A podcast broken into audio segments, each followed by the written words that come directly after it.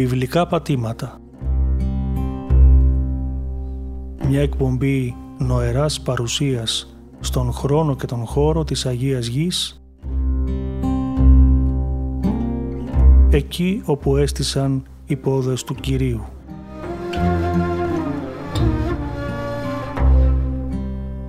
Παρουσιάζει ο πρωτοπρεσβύτερος Σπυρίδων Λόντος.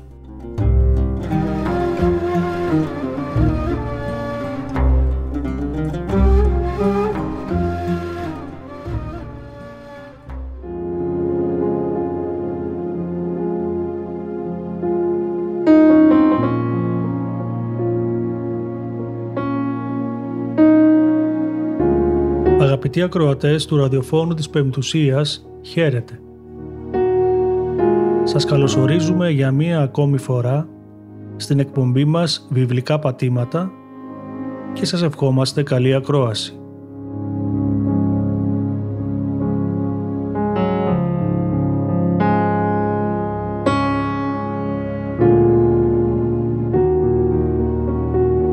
Η Ιερή Ιστορία με την Ιερή Γεωγραφία είναι άρρηκτα συνδεδεμένες μεταξύ τους. Τα εδάφη της βίβλου είναι τα ζωντανά μνημεία της Θείας αυθεντικότητάς της.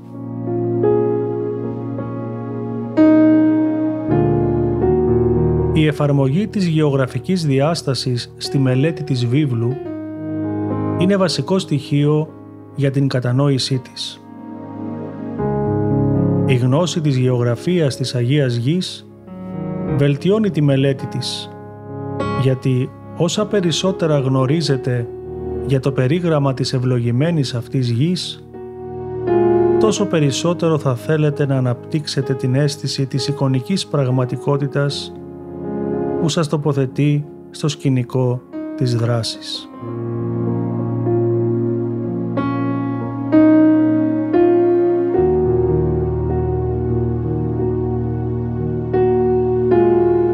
Αγνοεί κάποιος την γεωγραφία των περιοχών αυτών στις οποίες ξεδιπλώνεται η βιβλική ιστορία μοιάζει με το να βλέπει κάποιον να διαβάζει ένα κείμενο σε ένα άδειο χώρο, χωρίς ακροατές. Ακούμε τη φωνή του, αλλά δεν έχουμε καμία αίσθηση του πλαισίου στο οποίο ζει και μιλά.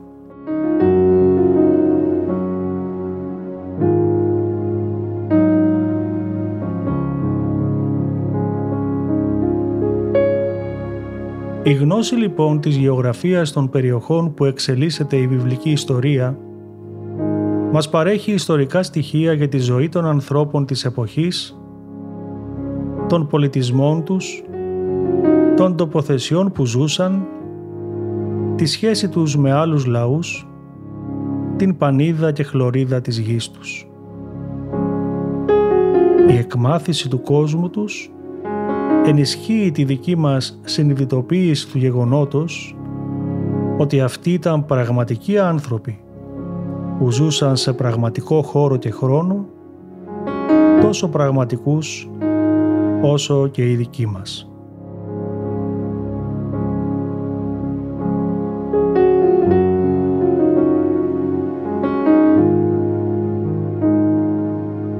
Η Αγία Γραφή δεν είναι ανθολογία μύθων.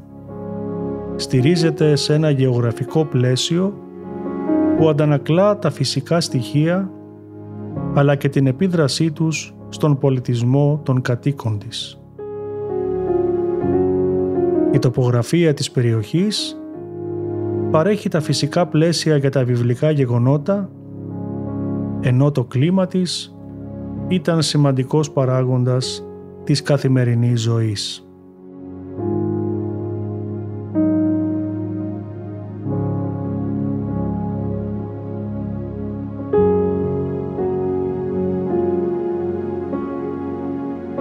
Αντίθετα από το μέγεθός της, η Παλαιστίνη εμφανίζει εκπληκτικές γεωγραφικές διακυμάνσεις, οι οποίες συνάμα με άλλους ιστορικογεννητικούς παράγοντες κατέστησαν τη στενή αυτή λωρίδα γης, θέατρο των σημαντικότερων ίσως γεγονότων στην ανθρώπινη ιστορία.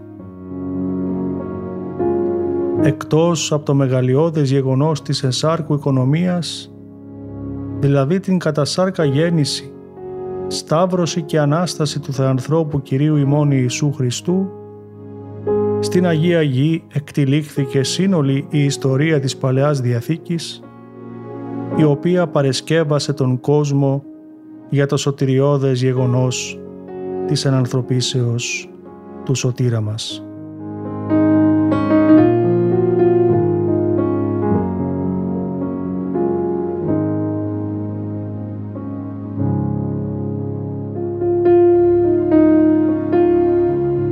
Κυρίαρχο χαρακτηριστικό σε αυτό το μέρος του σημητικού κόσμου είναι οι νότιοι άξονες των βουνών οι οποίοι εδώ εκτείνονται σε παράλληλες γραμμές με την ακτή της Μεσογείου.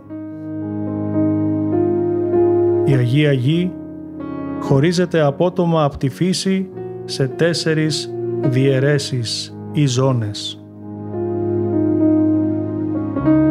Μία ζώνη της είναι το κεντρικό οροπέδιο, με λόφους ύψους τριών έως τεσσάρων χιλίων ποδιών στο βορρά, που βυθίζονται σταδιακά στη μεγάλη πεδιάδια του Εζραλών. Στα νότια αυτής της μεγάλης πεδιάδας βρίσκονται οι έφοροι λόφοι της Σαμάριας, που με τη σειρά τους συγχωνεύονται στους πρίμνους λόφους του Ιούδα. Αυτά κατεβαίνουν ξανά στους χαμηλούς, βραχώδεις, κυλιόμενους λόφους της νότιας χώρας.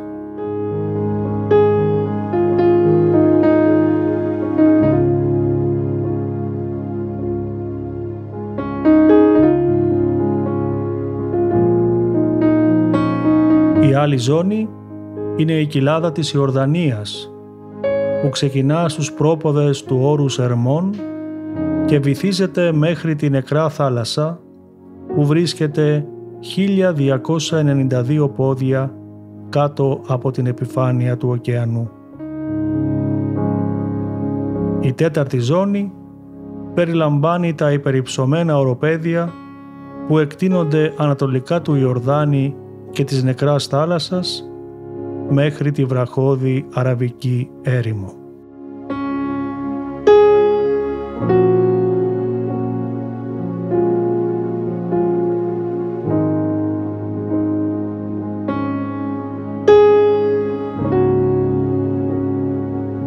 Κατά μήκος της Μεσογείου, η παράκτια πεδιάδα χαρακτηρίζεται από μια επίπεδη τοπογραφία με ακτογραμμή λευκής άμμου που συνορεύει με έφορες καλλιεργήσιμες εκτάσεις.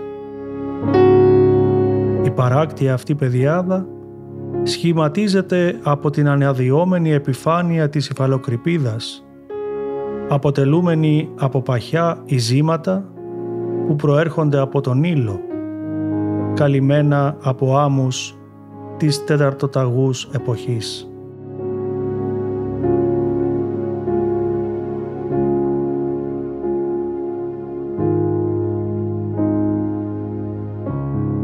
Η ορεινή ζώνη σχηματίστηκε από ειζηματογενή πετρώματα που αρχικά εναποτέθηκαν ως επίπεδα στρώματα που ήταν διπλωμένα σε νότιες και κεντρικές περιοχές. Στις δε βόρειες περιοχές, συμπεριλαμβανομένων των βουνών δυτικά της λίμνης της Τεβεριάδας και των εγκαρσίων αυτής κοιλάδων, τα ειζηματογενή πετρώματα είναι λιγότερα. Η ορεινή ζώνη κυμαίνεται σε υψόμετρα από 500 έως 1200 μέτρα πάνω από την επιφάνεια της θάλασσας. Η ψήξη των παράκτιων αέριων μαζών καθώς ανεβαίνουν πάνω από τα βουνά στις βόρειες περιοχές οδηγεί σε σχετικά υψηλές βροχοπτώσεις.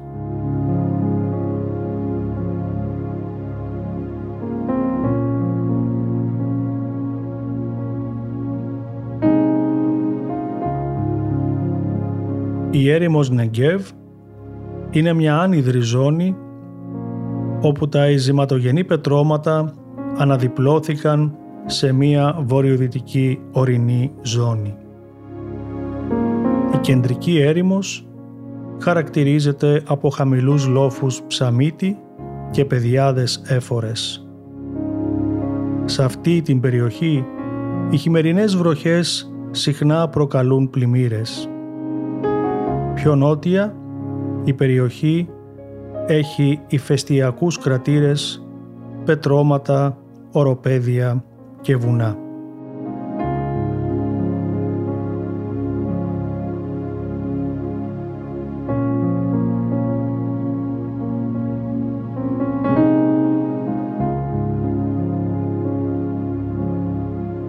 κοιλάδα του Ιορδάνη με τα ιδιαίτερα φυσιογραφικά και γεωλογικά χαρακτηριστικά της είναι μια ζώνη μήκους 375 χιλιόμετρων που επηρεάζει το κλίμα, την υδρολογία και τις ανθρώπινες δραστηριότητες της περιοχής. Η κατακόρυφη μετατόπιση της γης άνω των 3.000 μέτρων οδήγησε στην ανάπτυξη της κοιλάδας Χούλα, της λίμνης Τιβεριάδος και της νεκράς θάλασσας. Το υψόμετρο της κοιλάδας πέφτει στα 400 μέτρα κάτω από την επιφάνεια της θάλασσας στις σημερινές ακτές της νεκράς θάλασσας που είναι το χαμηλότερο σημείο στην επιφάνεια της γης. Βόρειά της η κοιλάδα χρησιμοποιείται στη γεωργία λόγω του διαθέσιμου νερού από τον Ιορδάνη ποταμό και πολλών άλλων παράπλευρων πηγών.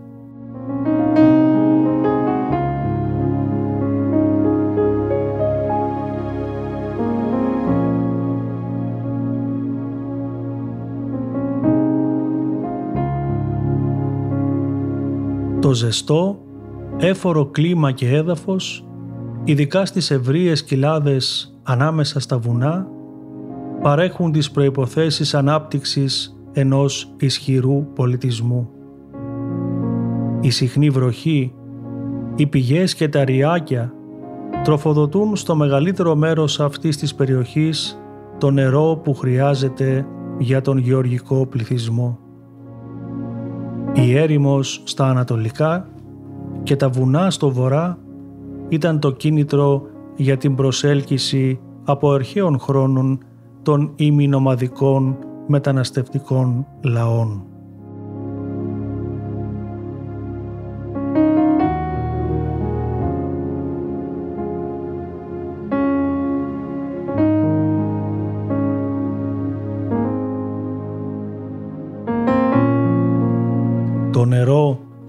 Πιο πολύτιμος φυσικός πόρος στη Μέση Ανατολή ήταν και είναι ζωτική σημασίας για την κοινωνικο-οικονομική ανάπτυξη, τη βιωσιμότητα του περιβάλλοντος και την επιβίωση των ανθρώπων καθώς και του ζωικού και φυτικού κόσμου.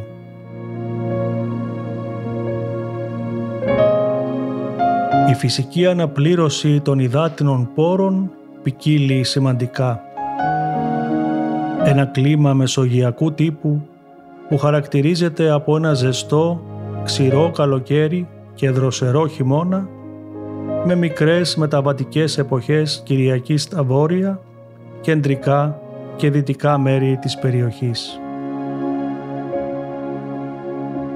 Τα ανατολικά και νότια μέρη της έχουν ημιάνυδρο έως άνυδρο κλίμα. Ο χειμώνας ξεκινά γύρω στα μέσα Νοεμβρίου και το καλοκαίρι αρχίζει γύρω στα τέλη Μαΐου, ενώ οι βροχοπτώσεις γίνονται κυρίως κατά τους χειμερινούς μήνες.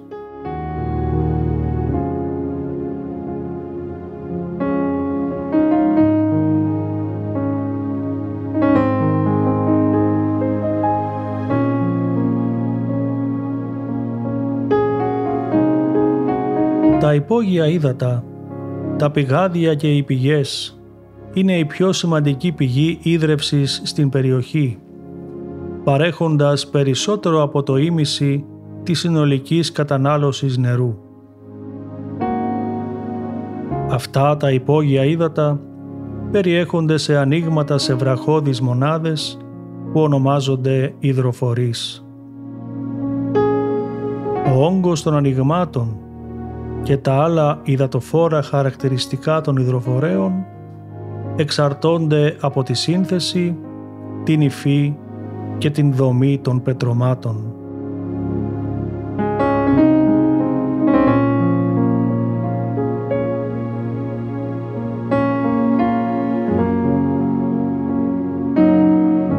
Αν και ένας σχηματισμός πετρωμάτων μπορεί να έχει ευνοϊκές ιδιότητες για την αποθήκευση νερού, πρέπει όμως να είναι πάντα σε επαφή με μια πηγή για την αναπλήρωση και τη συνεχή παροχή νερού. Το νερό διεισδύει πιθανώς στους ορυκτούς υδροφορείς πριν από δεκάδες χιλιάδες χρόνια όπως και σήμερα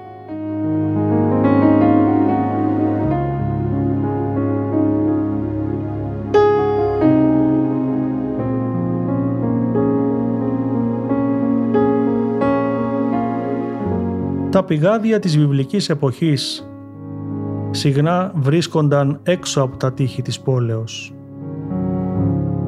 Οι αρχαιολόγοι έχουν ανακαλύψει τουλάχιστον δύο αρχαίες πόλεις εκτός της Ιερουσαλήμ που έφεραν το νερό μέσα στην πόλη μέσω μιας σύραγγας. Η πόλη Γέζερ είχε μια τέτοια σύραγγα ενώ οι Χαναναίοι κάτοικοι της Μεγιδό, αντί να πηγαίνουν έξω από την πόλη τους για νερό, βήθησαν έναν άξονα μέχρι το επίπεδο της πηγής, έσκαψαν μια σύραγγα οριζόντια μέχρι να φτάσει να τροφοδοτήσει με νερό όλη τους την πόλη.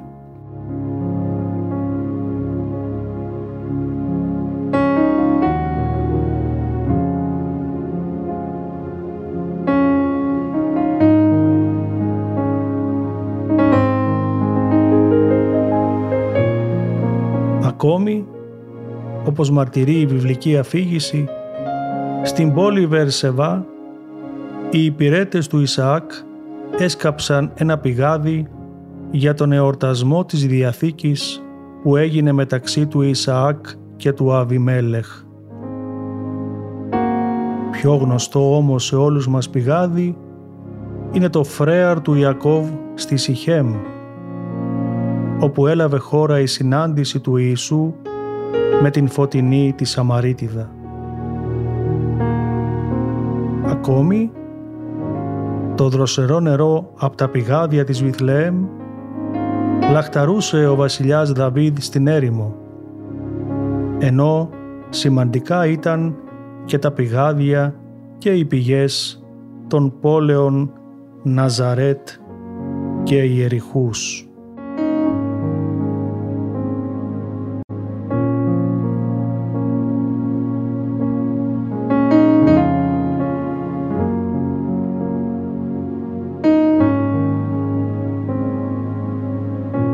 Η Αγία Πόλη Ιερουσαλήμ τροφοδοτούνταν με νερό από σύραγγες αλλά και δεξαμενές όπως η κολυμβήθρα του Σιλοάμ όπου ο Χριστός εθεράπευσε τον τυμφλό.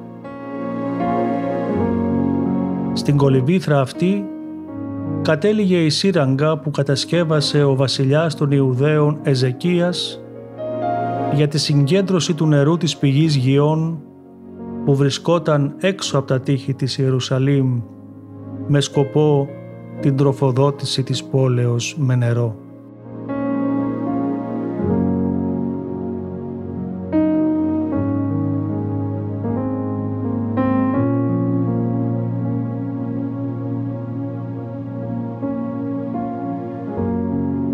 Οι πηγές χρησιμοποιούνται εδώ και χιλιάδες χρόνια ως σημαντική πηγή ίδρευσης στην Αγία Γη. Σε αυτές τα υπόγεια ύδατα απορρίπτονται μέσω φυσικών ανοιγμάτων στο έδαφος και είναι κοινά σε περιοχές με σπηλαιώδη ασβεστόλιθο ή βασάλτη. Μερικές πηγές είναι τόσο μικρές που εμφανίζονται μόνο ως διαρροές, όπου το νερό ξεχυλίζει αργά από τον υδροφορέα ενώ άλλες από αυτές όπως η πηγή του ποταμού Ντάν και οι πηγές του Ιορδάνη στην Κεσάρια του Φιλίππου είναι αρκετά μεγάλες για να σχηματίσουν τα νερά των μεγάλων ποταμών.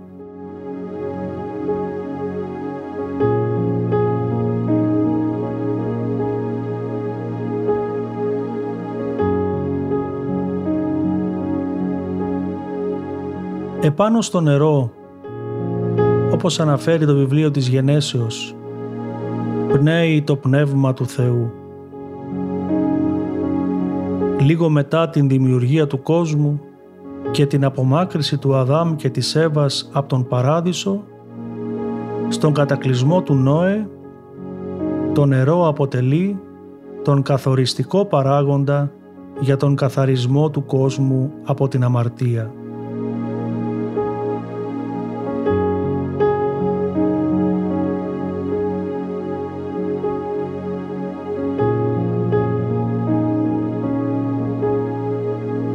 Αργότερα, το νερό της ερυθράς θαλάσσης γίνεται ο χώρος διάβασης του Μωυσή και του λαού του από την Αίγυπτο προς την γη της Επαγγελίας και ποτίζει τον λαό στην έρημο, τους πατριάρχες, τις φυλές, τους κατοίκους όλων των αιώνων έως και την Σαμαρίδιδα στην εποχή της Καινής Διαθήκης.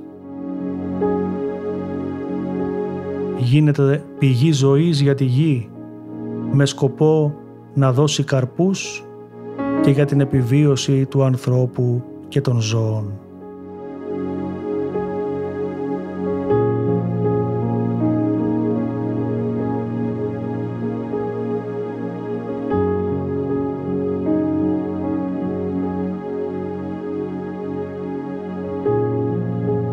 Στον 103ο ψαλμό του ψαλτηρίου του Δαβίδ. Ο Ιερός Ψαλμοδός περιγράφει τη σημασία του νερού ως εξής. Ο Κύριος είναι Αυτός που έστειλε και καθόρισε τις πηγές να αναβλύζουν ανάμεσα στα φαράγγια και έτσι διαμέσου των ωραίων διέρχονται τα ύδατά τους. Τα ύδατα αυτά ποτίζουν τα θηρία της υπαίθρου και οι άγριοι όνοι σβήνουν τη δίψα τους σε αυτά. Επάνω στα δέντρα που φυτρώνουν και μεγαλώνουν πλησίων στα ύδατα, τα πτηνά του ουρανού κτίζουν τις φωλιές τους και από τους γύρω βράχους σκορπίζουν το κελάιδημά τους. Ο Κύριος είναι που ποτίζει τα ξηρά βουνά με τις βροχές του ουρανού. Από την βροχή που είναι έργο των χειρών του θα χορταίνει πάντοτε η γη. Πόσο μεγαλειώδη είναι Κύριε τα έργα σου όλα τα δημιούργησες με άπειρη σοφία. Η γη είναι γεμάτη από τα πολυάριθμα κτίσματά σου που μαρτυρούν την πανσοφία, την παντοδυναμία και την αγαθότητά σου.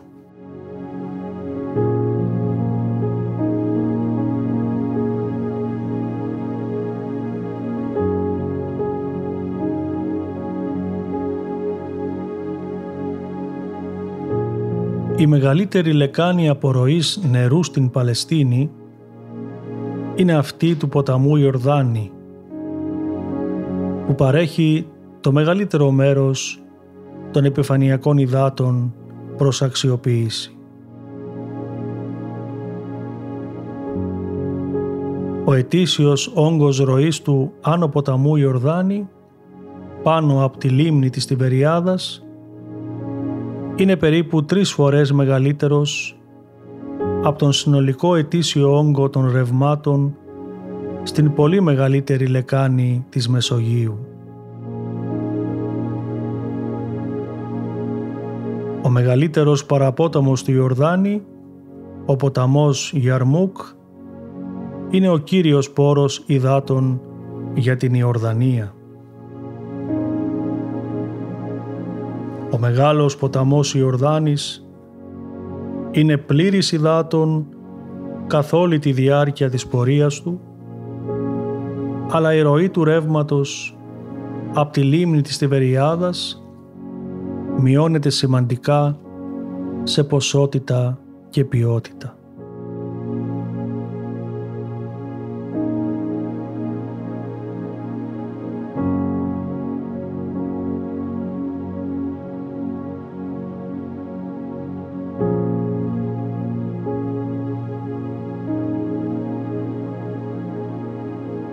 Τον Ιορδάνη ποταμό είχε περάσει ο Πατριάρχης Ιακώβ έχοντας μόνο το ραβδί του λίγο πριν συναντήσει τον αδερφό του αλλά και ο Ιησούς του Ναβί με τον λαό του έχοντας επικεφαλής τους ιερείς που κρατούσαν την κυβωτό της Διαθήκης.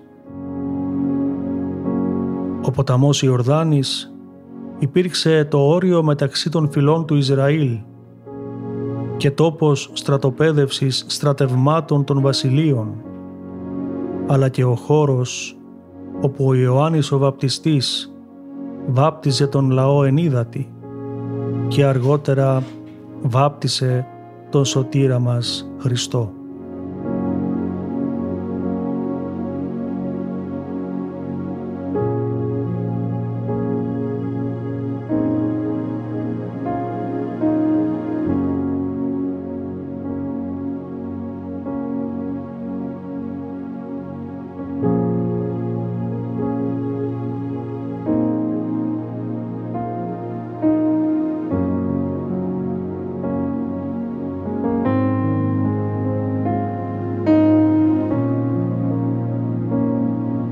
Η νεκρά θάλασσα είναι το χαμηλότερο σημείο στην επιφάνεια της γης και τα νερά της έχουν την υψηλότερη πυκνότητα σε αλάτι από οποιαδήποτε θάλασσα στον κόσμο.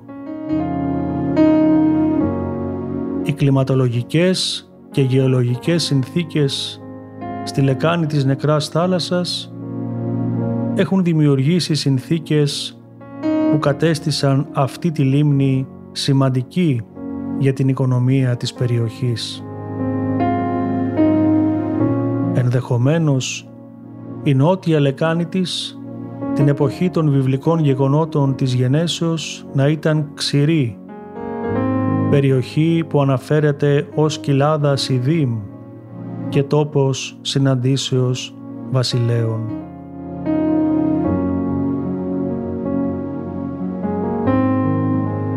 Κοντά σε αυτήν, στην κοινότητα του Κουμράν, το 1947 βρέθηκαν τα περίφημα χειρόγραφα, τα οποία στο σύνολό τους αποτελούν τμήμα της βιβλιοθήκης της εβραϊκής θρησκευτικής κοινότητας των Εσέων και περιλαμβάνουν βιβλικά και εξωβιβλικά κείμενα, ύμνους, προσευχές, και κανονισμούς της κοινότητας. Η ακρίβεια των βιβλικών κειμένων επιβεβαιώθηκε και με αυτά τα χειρόγραφα.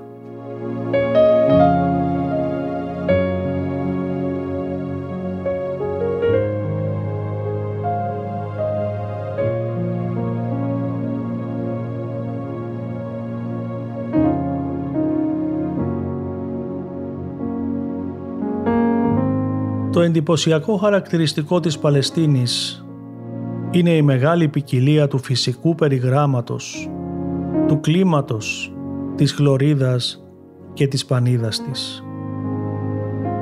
Οι πεδιάδες των ακτών, οι κοιλάδες της ενδοχώρας, τα υπερυψωμένα οροπέδια, τα βαθιά φαράγγια και οι κορυφές των χιονισμένων βουνών αποτελούν έναν υπέροχο γεωγραφικό καμβά.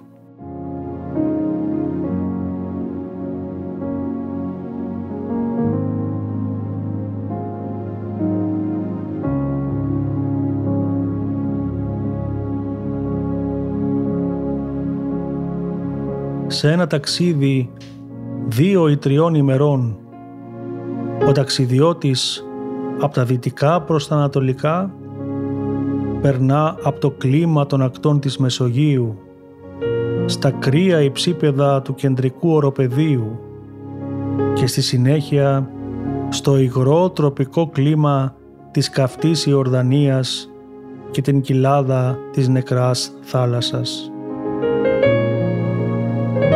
Από εκεί αναρριχείται στα υψίπεδα της Γαλαάδ ή του Μωάβ, όπου ο ήλιος ζεσταίνει το μεσημέρι, ενώ η θερμοκρασία πέφτει τη νύχτα και βαθιά χιόνια καλύπτουν τις κορυφές των λόφων το χειμώνα.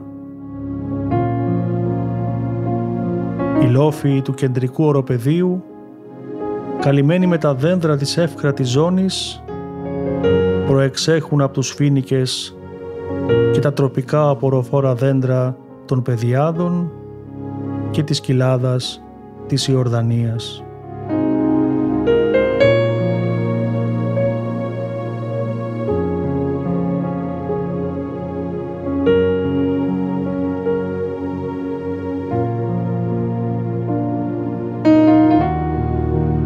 Διαφορετικές ζώνες έρχονται σε επαφή μεταξύ τους στενά Ωστόσο, οι μεγάλες διαφορές τους στο φυσικό περίγραμμα, το κλίμα, τη χλωρίδα και την πανίδα αποτελούν αόρατα αλλά ανυπέρβλητα εμπόδια και παράγουν διαφορετικούς τύπους ζωής και πολιτισμού.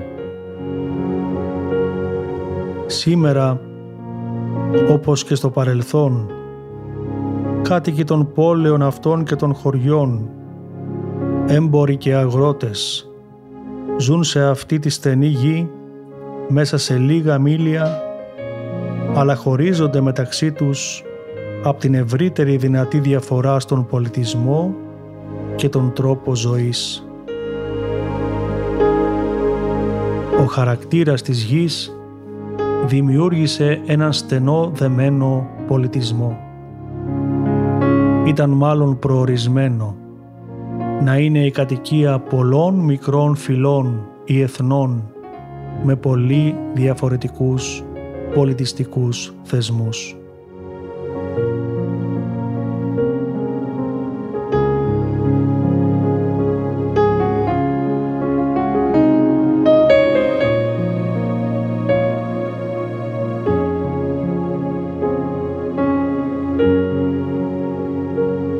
Μεγάλη αυτή ποικιλία τοπίων, κλίματος και ζωής έκανε την Αγία Γη επιτομή όλου του κόσμου. Ήταν προφανώς κατάλληλη για να είναι το μέρος κατοικίας ενός λαού που καλείται να δώσει ένα ζωτικό μήνυμα σε όλες τις φυλές της γης.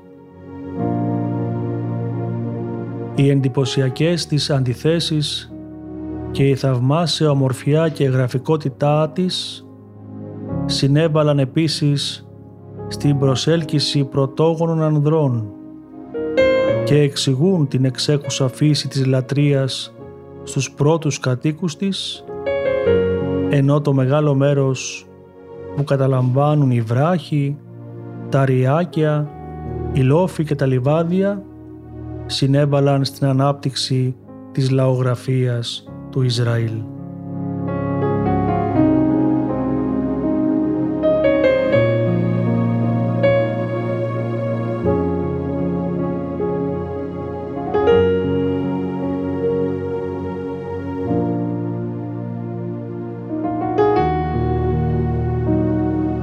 Τα εδάφη γύρω από την Ανατολική Μεσόγειο ήταν οι σκηνές του πρώτου πολιτισμού και της ιστορίας του κόσμου.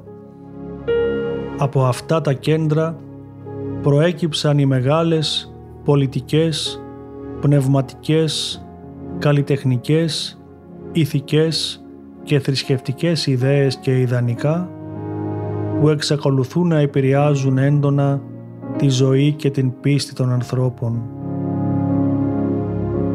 ο χαρακτήρας καθενός από αυτούς τους πρώιμους πολιτισμούς διαμορφώθηκε με τη σειρά του από το φυσικό περιβάλλον μέσα στο οποίο δημιουργήθηκε.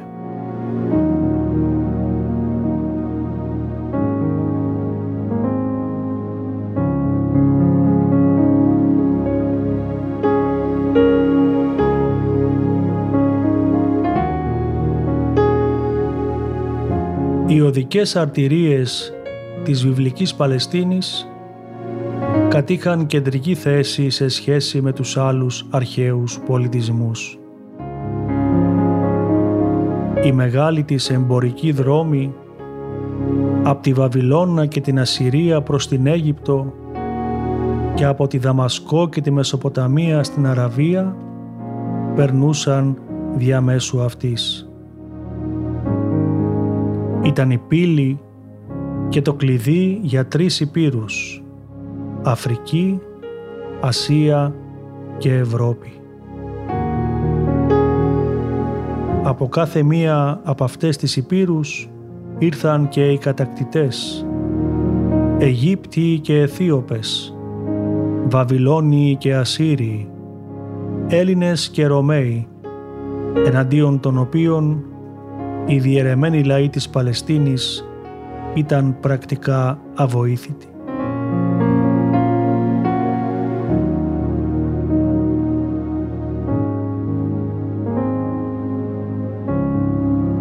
Οι δρόμοι της όμως ήταν και τα μέρη όπου εκτιλήχθηκε η βιβλική ιστορία. Δρόμοι όπου περπάτησαν οι πατριάρχες, ο Μωυσής και ο λαός τους, ο Ιησούς του Ναβί, οι κριτές, οι βασιλείς και οι προφήτες και φυσικά ο σωτήρας και λυτρωτής μας Ιησούς Χριστός με τους μαθητές Του.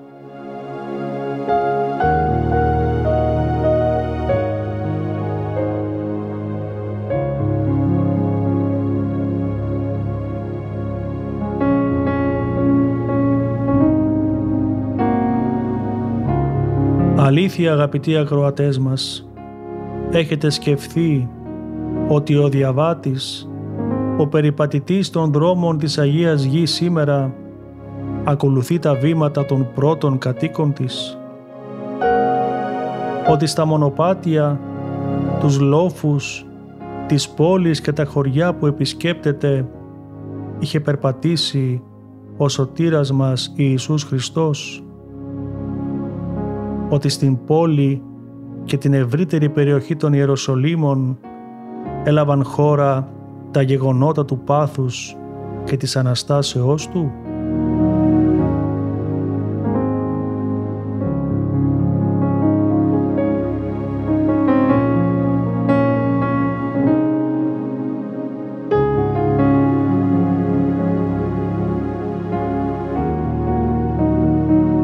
Οι Άγιοι τόποι είναι το μέρος της υπέρτατης αποκάλυψης του Θεού για τον άνθρωπο. Οι Άγιοι τόποι είναι το μέρος της υπέρτατης αποκάλυψης του Θεού για τον άνθρωπο. Οι πετρώδεις λόφοι και οι κοιλάδες τους, ο μοναδικός συνδυασμός θάλασσας και πεδιάδας, βουνού και ερήμου που βρίσκονται στο κέντρο του αρχαίου κόσμου, ήταν όλοι σιωπηλοί αλλά αποτελεσματικοί παράγοντες για την πραγματοποίηση του αιώνιου σκοπού του Θεού στη ζωή του ανθρώπου.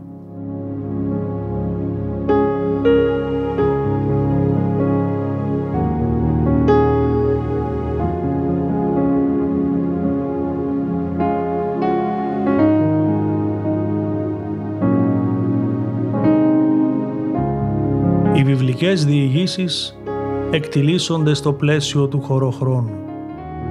Έτσι, η γεωγραφία της περιοχής της Εγγύς Ανατολής επηρεάζει το βιβλικό αφήγημα και μας βοηθά να συνειδητοποιήσουμε ότι τα γεγονότα της βίβλου είναι πραγματικά και διεξήχθηκαν σε συγκεκριμένη εποχή και τόπο με πραγματικούς ανθρώπους ο δημιουργός του ουρανού και της γης Θεός επέλεξε τη συγκεκριμένη περιοχή όπου έλαβαν χώρα όλα τα γεγονότα της βιβλικής ιστορίας από την εμφάνιση σε αυτή του Πατριάρχη Αβραάμ μέχρι και τους χρόνους της εσαρκώσεως του Ιησού Χριστού.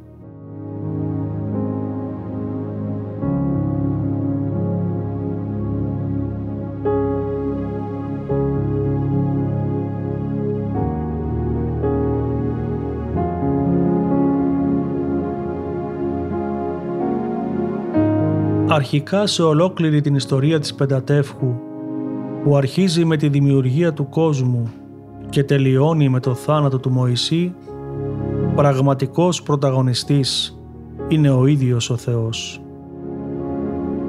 Δεν είναι απλά ο δημιουργός του σύμπαντος, αλλά είναι και ο συντηρητής του, που καλεί τον άνθρωπο σε συνεργασία μαζί του. Επιλέγει κάποια πρόσωπα για να δημιουργήσει ένα λαό με τον οποίο συνάπτει διαθήκη με σκοπό να αποτελέσει φορέα της ευλογίας του σε όλους τους λαούς της γης με σκοπό την τελική λύτρωση και σωτηρία όλων των ανθρώπων.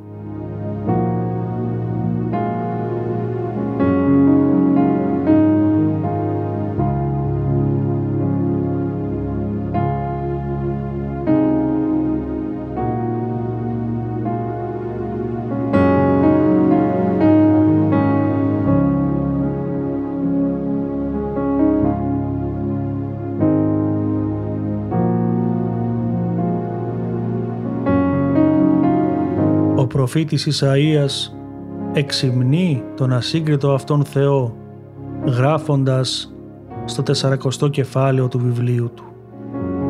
Ποιος τα νερά της θάλασσας μπόρεσε ποτέ με τη χούφτα να μετρήσει, τα ουράνια να υπολογίσει με τη σπιθαμή, να βάλει σε σακί της γης το χώμα, με την πλάστιγκα να ζυγίσει τα βουνά και με τη ζυγαριά τους λόφους, δεν το μάθατε.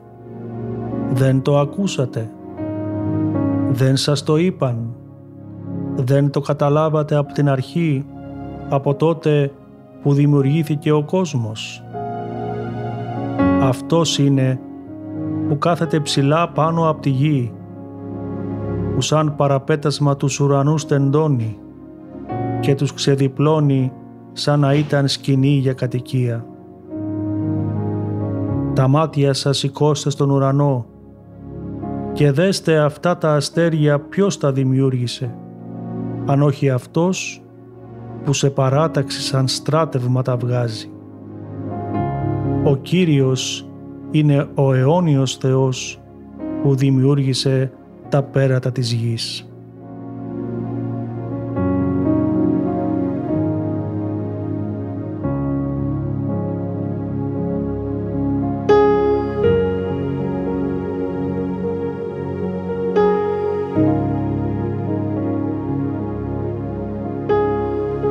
Η βιβλική αφήγηση του βιβλίου της Γενέσεως μετά την δημιουργία αναφέρει ότι οι πρωτόπλαστοι τοποθετήθηκαν από το Θεό στον Παράδεισο, στην Εδέμ, οι οποίοι αποτίζονταν από ένα μεγάλο ποταμό με τέσσερις παραποτάμους. Η ακριβής τοποθεσία του δεν είναι σίγουρη, αλλά πολλοί ερμηνευτές τον προσδιορίζουν στην περιοχή μεταξύ των ποταμών Τίγρη και Εφράτη στην Μεσοποταμία.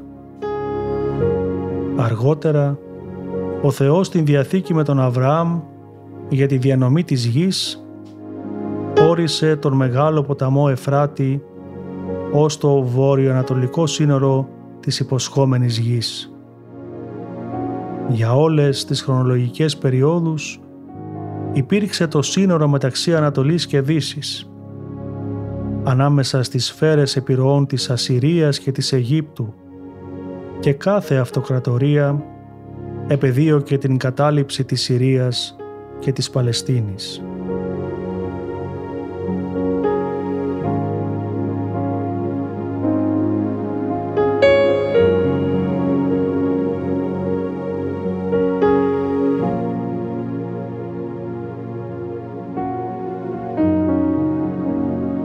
Φυσικές συνθήκες στην κοιλάδα του Τίγρη Εφράτη ήταν από πολλές απόψεις παρόμοιες με αυτές του Νείλου.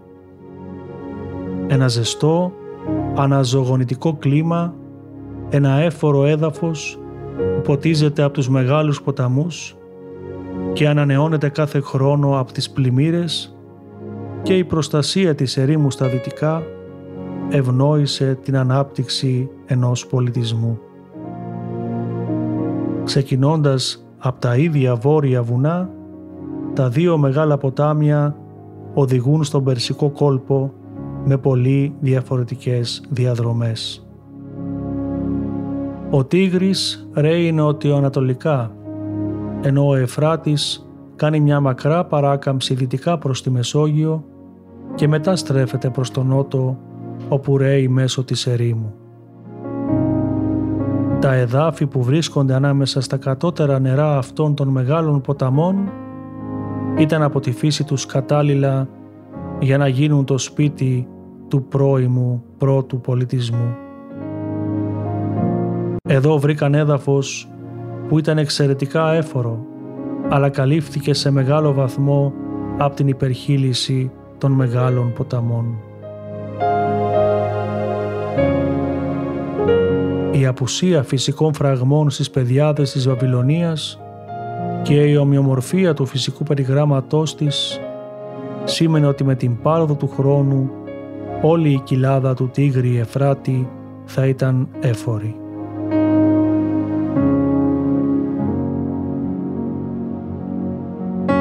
Στον ποταμό Τίγρη έλαβε χώρα το όραμα του προφήτου Δανιήλ.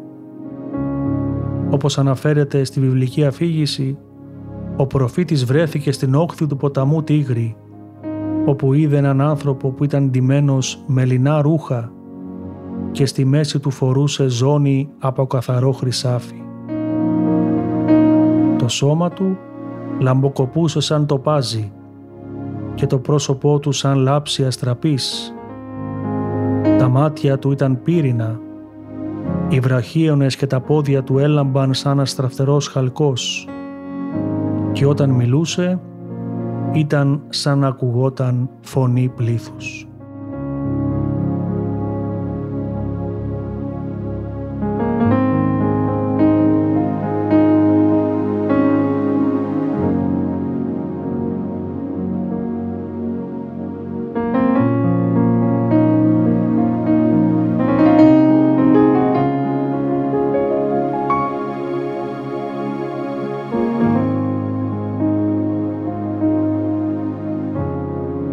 Όραμα του προφήτη Δανιήλ μας θυμίζει αυτό που είδε και ο Απόστολος και Ευαγγελιστής Ιωάννης στην Αποκάλυψη. Ανάμεσα στις 7 λιχνίες βρισκόταν όμοιος με ιό ανθρώπου, ντυμένος με ποδήρι και ζωσμένος με χρυσή ζώνη. Το κεφάλι και οι τρίχες ήταν λευκές όπως το χιόνι και τα μάτια του ως φλόγες πυρός. Τα πόδια του σαν από χαλκό και η φωνή του ως φωνή πολλών νερών. Και στις δύο αυτές περιπτώσεις είναι προφανής η θεοφάνεια.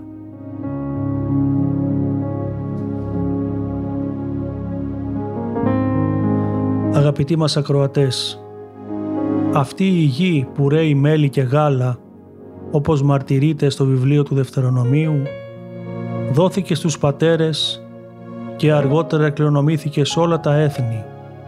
Είναι η περιοχή με βουνά και κοιλάδες, με δρόμους που ποτίζεται από τις βροχές, η χώρα την οποία προσέχει ο Κύριος, αφού οι οφθαλμοί του είναι συνεχώς επάνω της απαρχής του ενιαυτού και έως συντελείας του.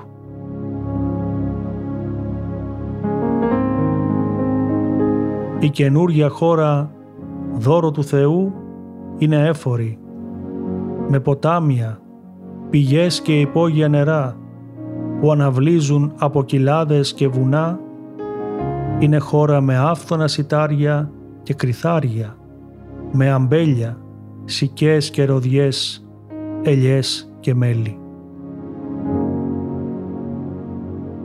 Οι βράχοι της έχουν σίδερο και από τα βουνά της βγαίνει χαλκός. Για την κληρονομιά της ευλογημένης αυτής γης, απαραίτητη προϋπόθεση ήταν η υπακοή στο θέλημα του Θεού και η φύλαξη της Διαθήκης Του. Ακούσετε της εμείς φωνής και φυλάξετε τη Διαθήκη μου. Έσεσθε μη λαός περιούσιος από πάντων των εθνών. Εμεί γάρεστη πάσα η γη.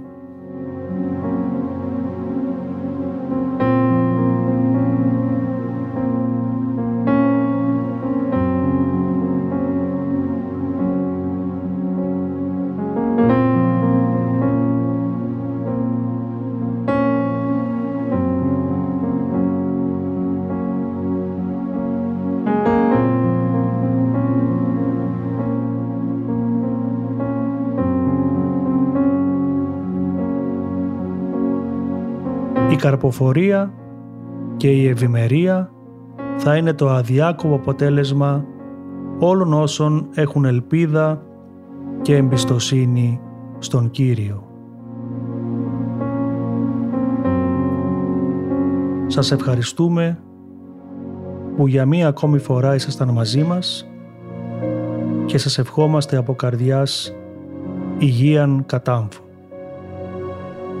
Χαίρετε.